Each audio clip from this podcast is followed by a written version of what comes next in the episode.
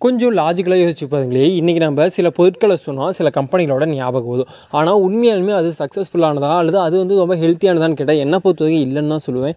ஏன்னா நான் வந்து ரீஜனலாக ஒரு விஷயத்தை ஸ்ப்ரெட் பண்ணுறேன் அதாவது இப்போது நம்ம திண்டுக்கல் சொன்னால் எந்த மனிதர்களோட பேரோ எந்த பிராண்டோட பேரோ அதாவது அந்த ஊரோட பேரோ அல்லது அந்த பொருளோட பேரோ திண்டுக்கல்லாம் பூட்டு அப்படின்னு நமக்கு ஞாபகம் வரும் அப்போது அந்த ஏரியாவில் அது சம்மந்தமாக நீங்கள் வந்து க்ரோ பண்ணலாம். இது அதுக்குள்ளே சின்ன சின்ன பாலிடிக்ஸ் இருக்கும் எல்லாமே இருக்கும். ஆனால் இன்றைக்கி நம்ம பிஸ்னஸ் மாடல்னு சொல்கிறது எப்படி இருக்குது அப்படின்னா பிராண்டாக மாற்றணும் அப்படின்ட்டு இருக்கு. இப்போது ரீஜினலாக ஒரு விஷயத்தை ஸ்ப்ரெட் பண்ணுறதுக்கும் பிராண்டாக ஒரு விஷயத்தை மாற்றுறதுக்கும் என்ன வந்து ஒரு பிரச்சனை இருக்குது அப்படின்னா இப்போ நான் ரீஜினலாக நான் வந்து ஒரு பூ வியாபாரம் பண்ண போகிறேன் என் ஏரியாவிலேருந்து ஸ்டார்ட் பண்ணி நான் ஒரு பூ வியாபாரம் பண்ணி ஒரு பிராண்டை உருவாக்க போகிறேன் அப்படின்னா எல்லாருமே என்ன ஆகிடும் ஒரு சர்டன் பீரியடில் நான் ஒரு பெரிய பிராண்ட் ஆகிட்டேன் இந்தியா ஃபுல்லாக நான் தான் பூவை சப்ளை பண்ணுற மாதிரி நான் ஒரு பிராண்ட் ஆகிட்டேன் அப்புறம் இந்தியாவில் இருக்க நைன்ட்டி பர்சன்ட் என்ன பண்ணுவாங்கன்னா ரெகுலராக பூ வாங்குறதே விட்டுருங்க. நான் இப்போ தான் ஃபஸ்ட் டைம் ஒரு ஃபங்க்ஷனுக்காக வாங்க போகிறேன் நான் என்ன பண்ணுவேன்? ரிஸ்க் எடுக்க மாட்டேன். ஆல்ரெடி யார் நல்லா பண்ணிகிட்டு இருக்கா யார் பிராண்டாக இருக்காங்க? ஏன்னா பிராண்டு மேலே நமக்கு எல்லாருக்குமே ஒரு அபிப்பிராயம் ஒரு நல்ல ஒரு தாட்ஸ் இருந்துட்டு தான் இருக்குது ஏன்னா பெரிய விஷயம் செம்மையாக பண்ணுவோம் அப்படின்னு ஒரு நம்பிக்கை.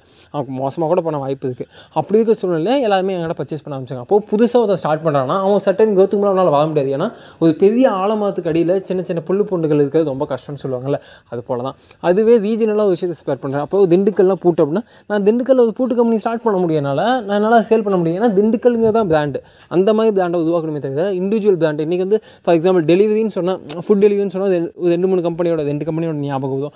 அந்த மாதிரி அவங்க மட்டும் தான் பயனடைவாங்க இதில் என்னடா இருக்குது எப்படி இருந்தாலும் ஒன்று தானே மக்களுக்கு ரீச் ஆனால் போதும்னு நீங்கள் நினைக்கலாம். ஆனால் ஒரு விஷயத்தை யோசிச்சு பாருங்க. இன்றைக்கி நான் ரீஜனலாக ஒரு விஷயத்தை ஸ்ப்ரெட் பண்ணுறேன் அப்படின்னா ஒரு நூற்றுக்கணக்கான ஆயிரக்கணக்கான முதலாளிகளை என்னால் உருவாக்க முடியும். ஏன்னா பூட்டு ஃபார் எக்ஸாம்பிள் திண்டு திண்டுக்கல்லே எடுத்துக்கோமே பூட்டு அப்படின்னா என்னால் பூட்டு அந்த தொழிலுக்கு திட்டு இன்னொரு கம்பெனி ஓப்பன் பண்ணி பூட்டு வந்து திண்டுக்கல் பூட்டு என்னால் சேல் பண்ண முடியும்.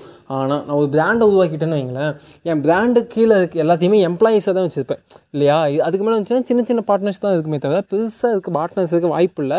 ஏன்னா நான் தான் அங்கே பிராண்டு என்னை தாண்டி அங்கே எவனையுமே வளர விட மாட்டேன். அதுதான் இன்றைக்கி ஒரு பிஸ்னஸ் ஸ்ட்ராட்டஜியாக போயிட்டுருக்கு பட் அது சரியாக தப்பானா என்னை பொறுத்த வரைக்கும் ட்ராபேக் தான்.